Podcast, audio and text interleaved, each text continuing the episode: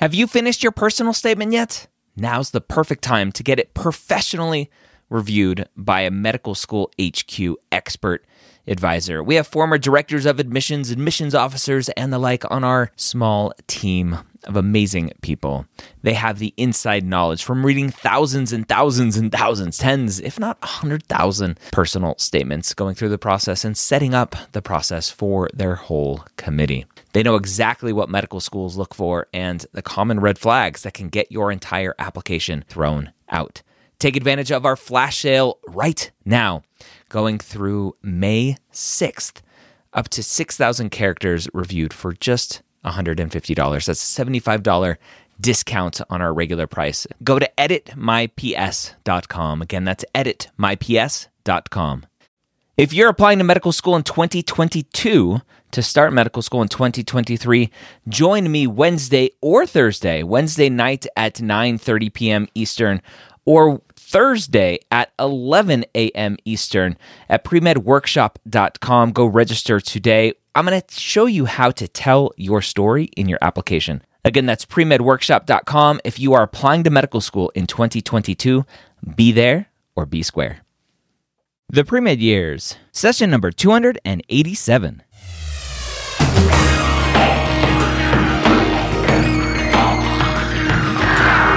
Hello and welcome to the three time Academy Award nominated podcast, The Premed Years, where we believe that collaboration, not competition, is key to your success.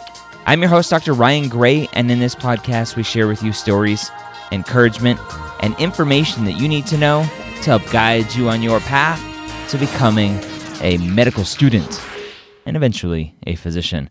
Welcome to the Premed Years. As I said at the beginning, my name is Dr. Ryan Gray, and if this is the first time you are joining me here today. Thank you for taking some time out of your day to listen.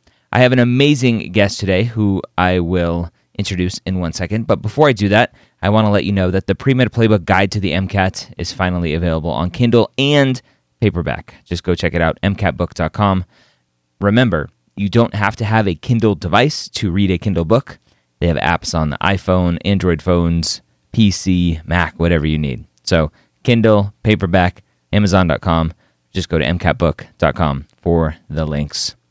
All right, so today's guest is a non traditional student, somebody who started off college as an athlete, didn't do very well, didn't come from a family that supported education as much as maybe the next person, struggled in his undergrad, settled on going into the business world, but was always missing something. And now he has an acceptance to medical school, multiple acceptance actually, and will be starting medical school at his top choice here coming up in August. So let's bring on Nick and listen to his journey. Nick, welcome to the Pre Med Years. Thanks for joining me. Thanks, Dr. Gray. It's great to be here. So, I want to congratulate you on your successful application cycle. But before we get to that and why you were successful, I want to find out from you when you first realized you wanted to be a physician.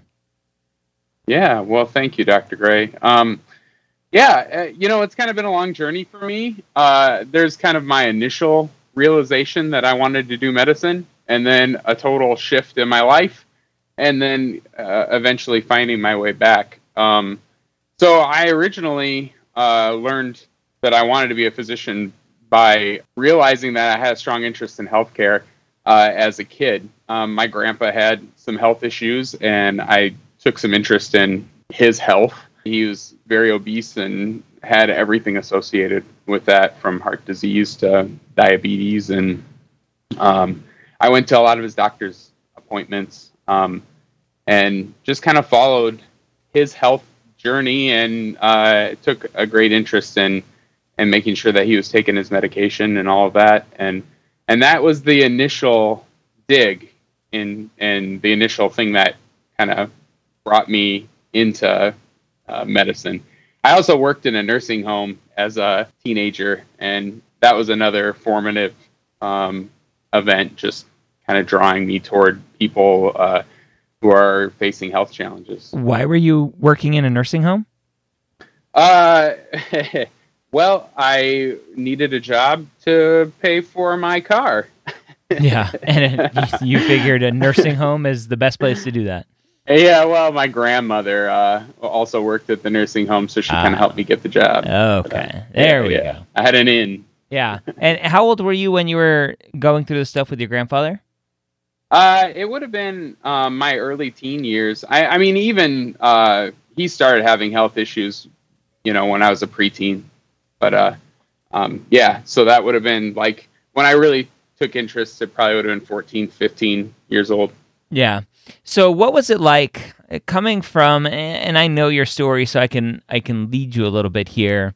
Yeah. Coming from your family where education really wasn't valued, what was it like when you would announce to the world, like, I think I want to be a doctor? Uh, you know, I think there were a few people that were like, "Oh yeah, right, whatever." Uh, you know, you'll kind of do whatever everybody in the family does, and just kind of get a job out of high school and and work. And you know, there were a few people that were supportive and said kind words, but for the most part, there wasn't a lot of support there. Um, but uh, you know, uh, I kept saying that I wanted to go to college and I wanted to um, do more than than just what I was seeing around me. Yeah, and and describe the kind of area that you grew up in. Um, yeah, I grew up in a small town in Iowa, and uh, kind of a. I mean, uh, most of the country would say it's rural. In Iowa, it's you know a good sized town, but uh, um, yeah, there was a lot of uh, you know blue collar kind of jobs where you you know go to high school and you get out and you try to find something in mining or agriculture or or something like that. And some people went to college, but usually if you went to college, it was the local community college for a couple of years, and and then you kind of moved on from there into your your job. As you were thinking about this whole medicine thing, physician thing, not having the best support potentially at home, how did you figure out your next steps transitioning from high school to college? Uh, yeah, um, I I think uh, well, I was involved in educational talent search in uh, in high school, and that kind of helped direct me a little bit. That was kind of my early college guidance. Um, uh, I also was an athlete, so I wanted to uh, go play sports. So any way I could do that, I was going to at the collegiate level. So I I did uh, get a little guidance there um, as well from from coaches trying to get me to go to their school. And you know, eventually, I I did go to a college where I could play football. So you go to college, you're playing football. At what point along the way did did things start to crumble for you? it was pretty early on. Uh, I had an early injury, and uh, you know that whole. I think everybody at at least some level has a little bit of homesickness when they first hit college. Um, so there's probably a little bit of that with the injury. Uh, so things not really going my way, um, and then just not being prepared for college in general. Uh, I don't know that uh, you know. I I think I had the book smarts and I took college prep courses but I, I don't know that I was really ready to take that dive personally. Um, and I, I didn't have the study habits that I needed to have to be successful in college. And uh, so, really, that first semester was pretty bad. And then that second semester, freshman year, I, I pretty well tanked. I, I didn't end up failing anything, but I was about as close as you could could get. so, being failing being a student athlete is very similar to a, a non athlete pre med student coming in saying, Oh, I need to go volunteer. I need to get some clinical experience. I need to shadow. I need to join all the clubs, where the attention is divided way more than it should have. Looking back, being a student athlete, being pre med, do you think that's possible? Yeah, I think it is. I, have actually seen it um, happen. It, it's it's difficult, very very difficult, um, and it's going to take a lot of extra work if you want to be a student athlete and and succeed. But I've had friends that I I played with uh, that are physicians now, and I, I doing my postbac work ran into a couple of uh, athletes at an even higher collegiate level than than I was involved with that you know, made it work. It, it's taken them a lot of diligence and hard work and some sacrifice along the way. But it can be done. How long was it between graduating from college, entering your corporate world? Did you realize that maybe you made a mistake? um, I uh, I would say uh, probably uh, four or five years in, I realized, wow, this isn't where I should be. But it took me a long time to really come to terms with that. Uh, that wow, um, I, I took a wrong turn somewhere along the way, uh, and then you know that that's a difficult thing. I, I, I think I processed that for several years before I decided that it was really time to to take the plunge. Um, so I worked in a couple of different careers, one for three years and one for six years before I, I decided to quit it all and, and go back and pursue medicine. What did that discussion look like for you? What did that what did those feelings feel like when when you started to to question? Uh, a lot of fear, I think. Fear that first I, you know, when I really made the decision, uh, my wife was pregnant. Um, so there's fear that, wow, how am I going to take care of my family?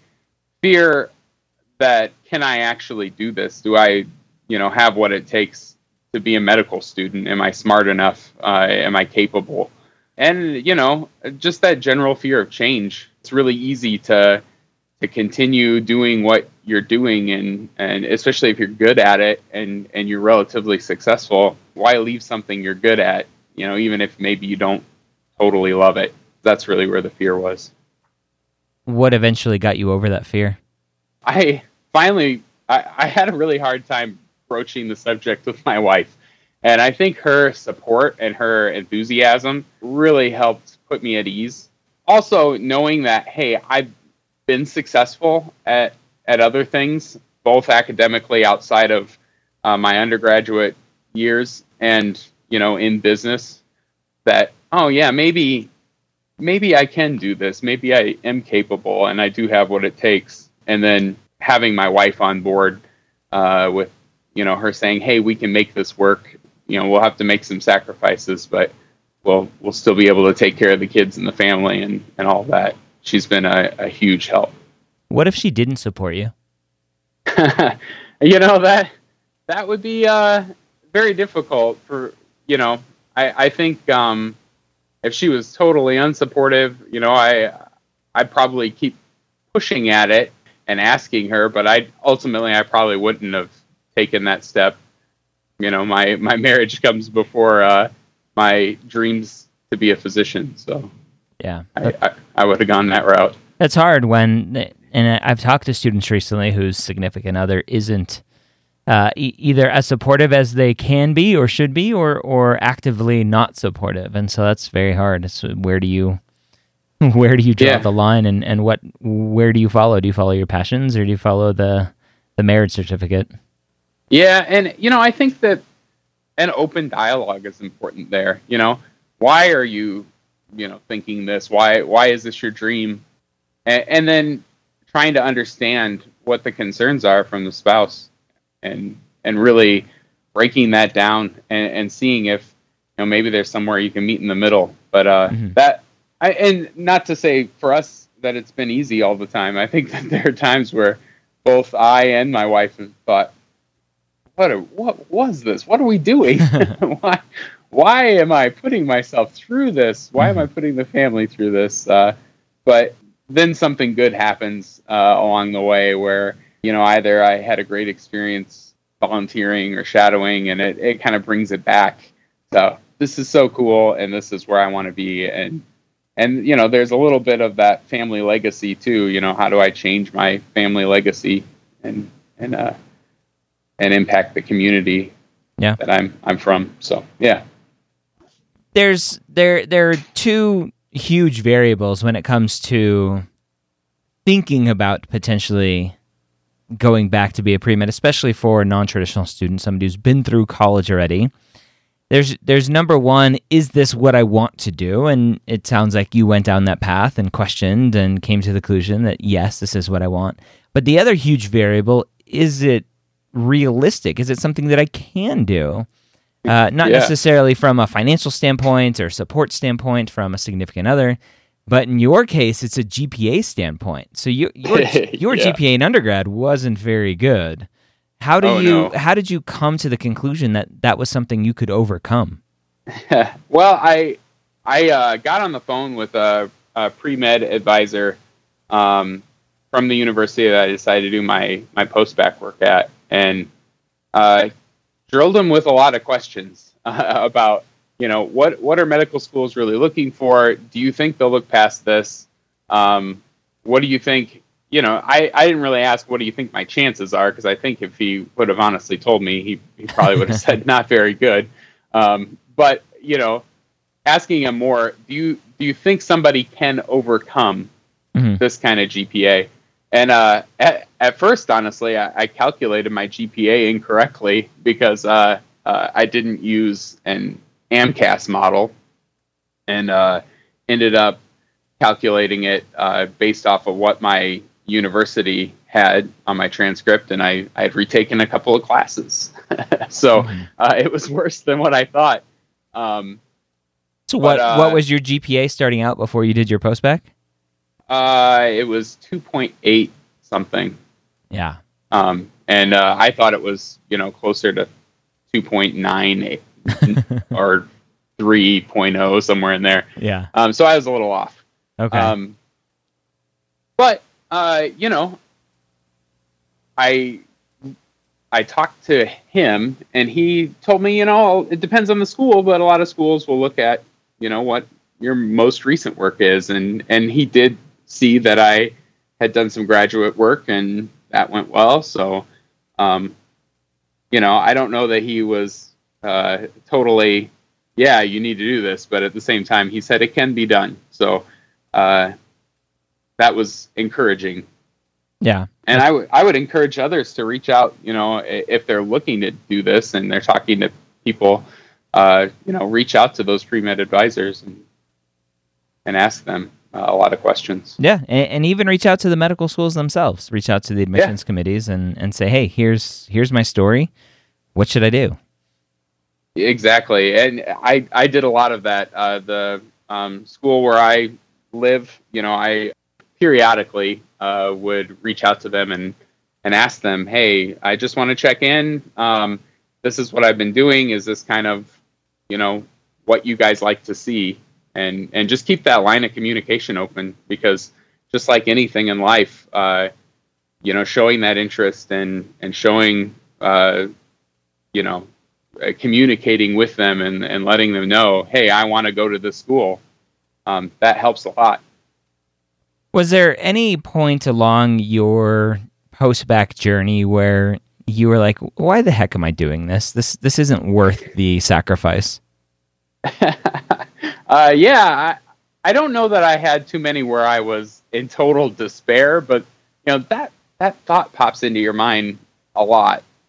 You know, when you think, "Oh, this could be so much easier if I would have just stayed in my job." Um, but I, you know, if it's something that you're passionate about, I, I wasn't passionate about my previous career. I uh, there's some great opportunities that I had and some things that I enjoyed, but ultimately it didn't bring me much joy. I, I didn't really feel like I was uh, helping people or or doing anything that was uh, you know part of what I feel like I'm called to do in life, and uh, you know continuing to focus on okay, I I'm passionate about helping sick people and and caring for people and uh, you know i'm fascinated by by this world of medicine um, and then spending time with patients that really helped to bring Are- me back Are you telling me that you want to help people and that you like science?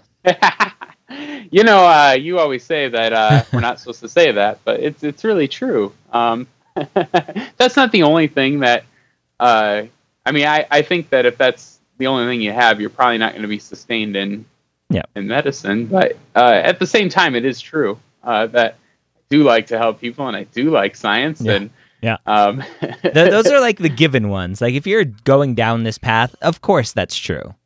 Yeah. What was the the the biggest setback for you even as a as a postbac student where you you question not whether you should be doing it but whether maybe you you can't do it anymore? Hmm. Um i have i i really struggled with statistics uh as a class. Um and i i thought you know going in early on i'm like i need to get all a's because i have this really ugly gpa and spoiler uh, before I finish this thought, you don't need to get all A's, even with a bad GPA. Uh, it, they really help, but you know, if you don't get all A's, it's it's okay. And good schools will still be interested. Um, but I think the first one was that uh, statistics class where I just like I'm sitting there not getting statistics, and I'm I'm not understanding why. Like, give me chemistry, give me physics. Uh, like I'm doing great in all those classes with this stupid statistics class. Um, and so, you know, I, I, had some exams that didn't go well, and I was able to work back from those and, and get a, a, a B in, in statistics. Um, but uh, I think that was a real downer, my first real downer. And then my second, um, I felt like I was studying so hard for the MCAT, and then I didn't quite get the score that I wanted. It was a good score, um, but you know that was a big hit. That like, oh, is this going to actually work out? Like now that I got the score that wasn't what I thought I needed to get to get into the schools that I wanted to get into, and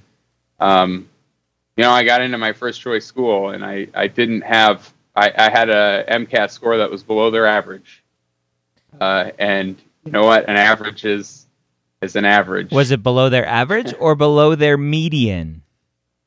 Uh, I think it might have been below. If it's on uh, the MSAR, it's the median, remember? It was below the median. Median. So half above, yeah. half below, which means you're just in half of the class, which is completely normal. Yep, it's true. It's Why true. do you think you didn't do as well on the MCAT as you wanted to? What could you have done better? Um, you know, if I had to redo the MCAT, which thankfully I don't. Uh, I would uh, pay for a class. I, I, that's what I didn't do. I, I got the books, I studied, I set time aside, I took a light course load. I literally studied, you know, the better chunk of every day uh, for the MCAT, and I, I didn't see my score move on my practice tests like I wanted to see it move.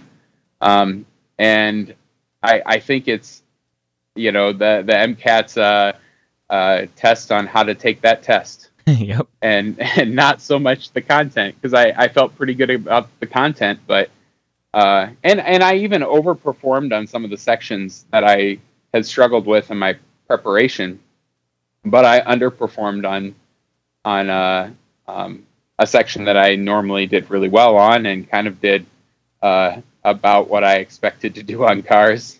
Uh, maybe slightly below, and uh, that was the the difference. Um, so how would a how would a course have helped you? Because it sounds like you kind of did as well as you expected to do.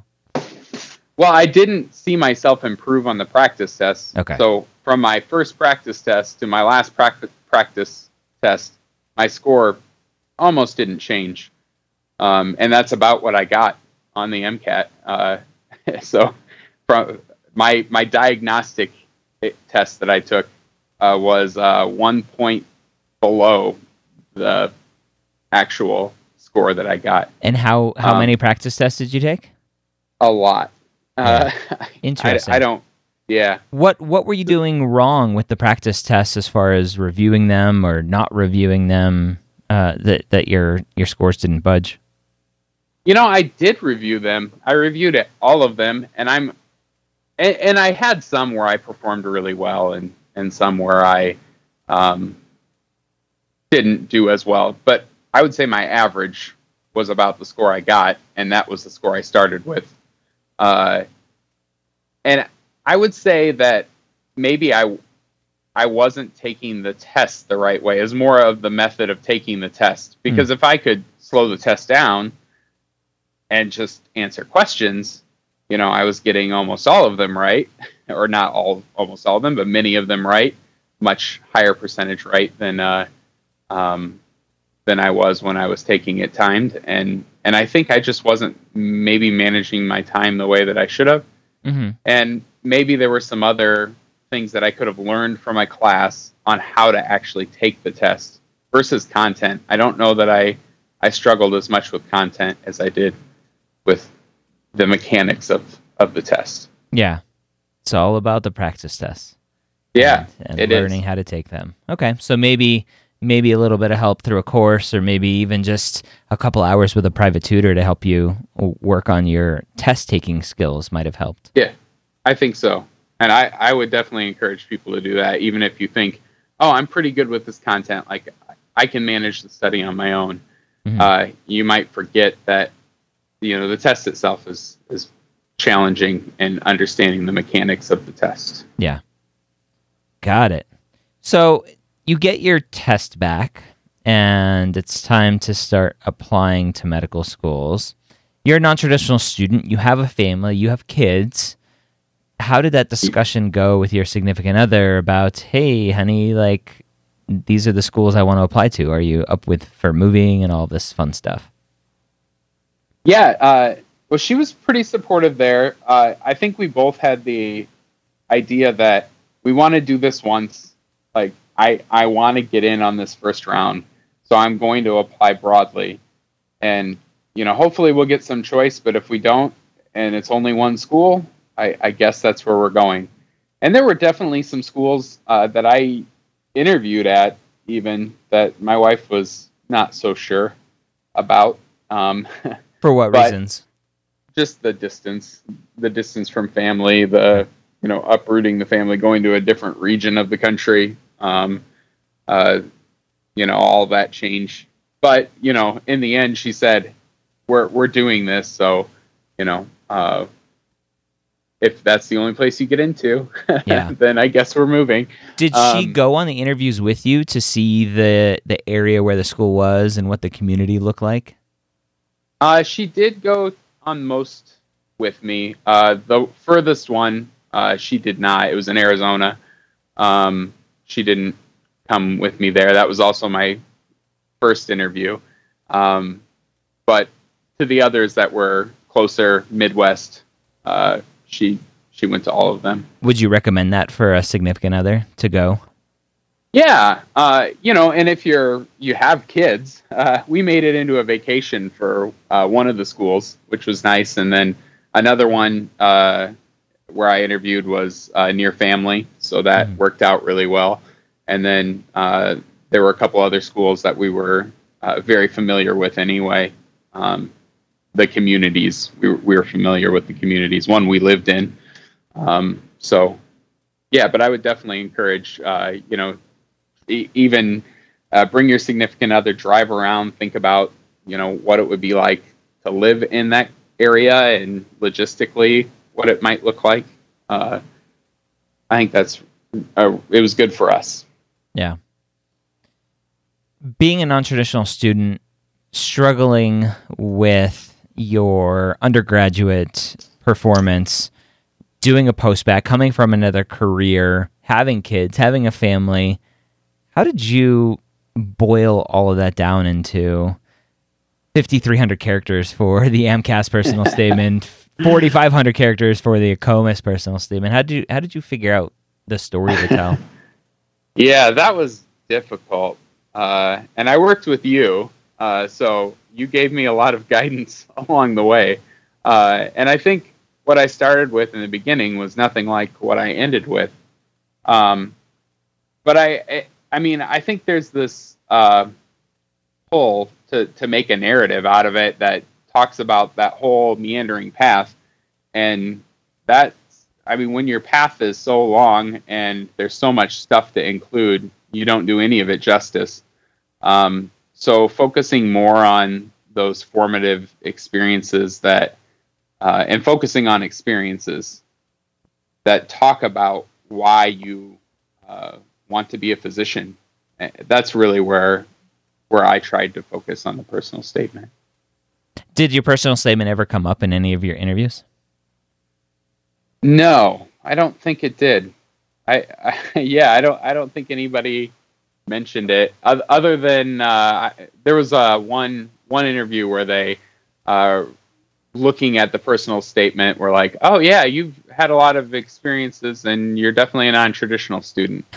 uh, yep, yep, I am. Yeah, yeah. But other than that, uh, you know, I, I, sometimes I often wondered, did you actually even read the personal statement uh, when I walked into the interview? But being a non-traditional student, doing your post-bac, having family, having having kids, what what was it like when it came to applying and and wondering, questioning if you had done enough? Yeah, I think all the time. I there's this culture in the pre med world where I, I think you're always questioning, have I done enough? Have I, uh, you know, checked enough boxes? And and uh, you know, and, I fell into that. Um, I don't know that I should have. I think that a lot of it's wrong.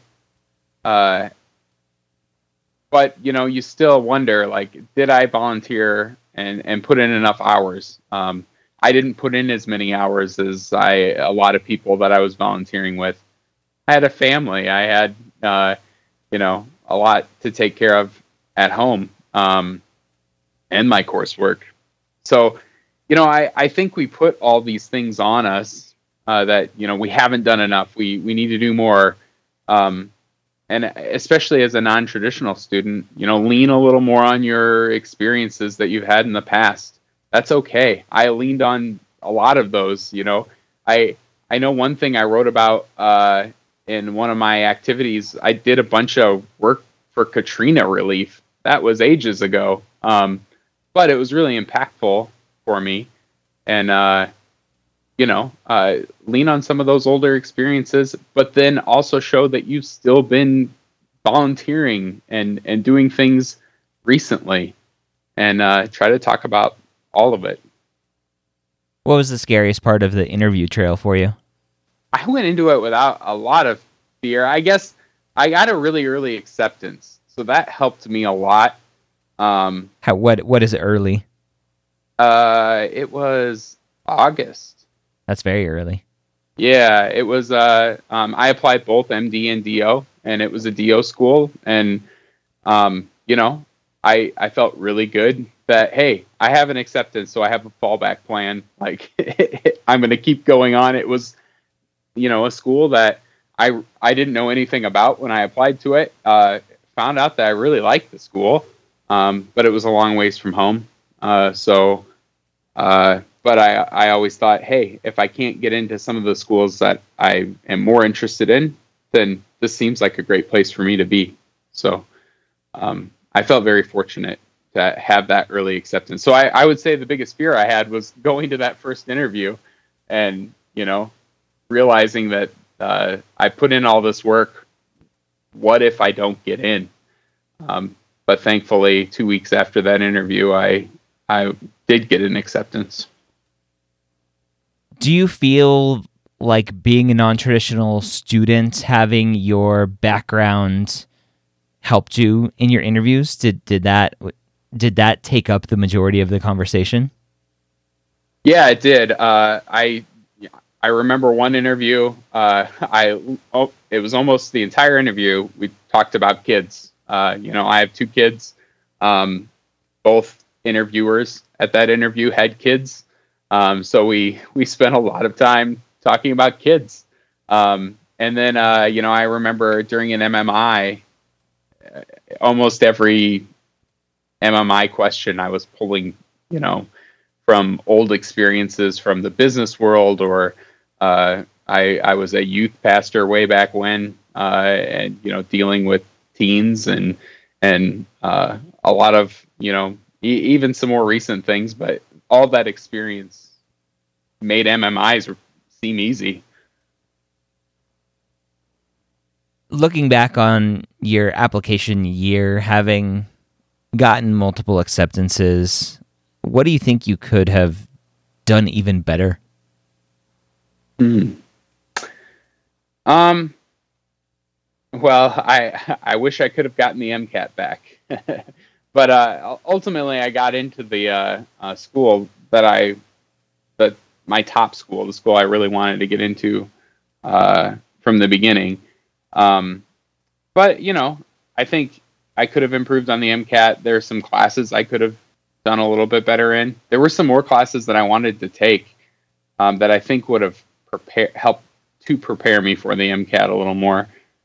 But uh, you know, I, I was able to do research. I think I was able to get a lot in.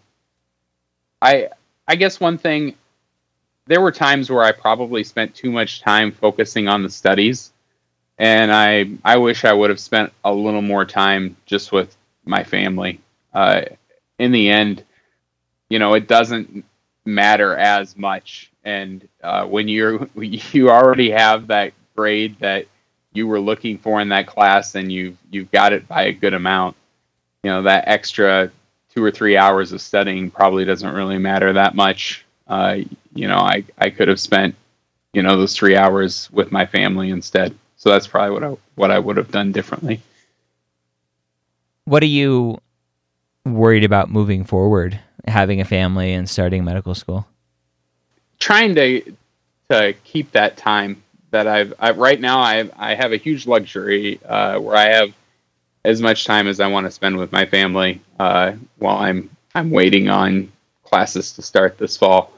Uh, so you know, trying to maintain a healthy balance between studies and family, and uh, um, trying to get that that time uh, with with the family, I, I, think is is a big fear, I guess. Um, but I've been encouraged in talking to people uh, already who have said, "Hey, you can make this work." You know, uh, you just have to really schedule your time and say, "I'm studying during this time frame, and I'm spending time with my family, significant other, whatever, during this time frame." For the non-traditional, not even the traditional student who's listening to this right now and struggling on their journey, what sort of words of wisdom do you have to encourage? him or her to push forward? You know, uh, stop doubting yourself so much. Uh, keep persistent on on the studies, and uh, but you know, take take your breaks too. Um, and if you're really struggling with your classes or whatever, get help.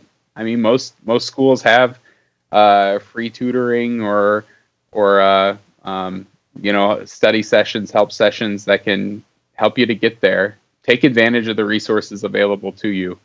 And the other thing, uh, call the med schools you want to apply to and and establish an early relationship because I I think that helped me along the way. And uh, you know, I even when I would run into admissions people around campus, you know, they hey uh, hey Nick, how you doing? Because I I made those connections early on so they knew who I was.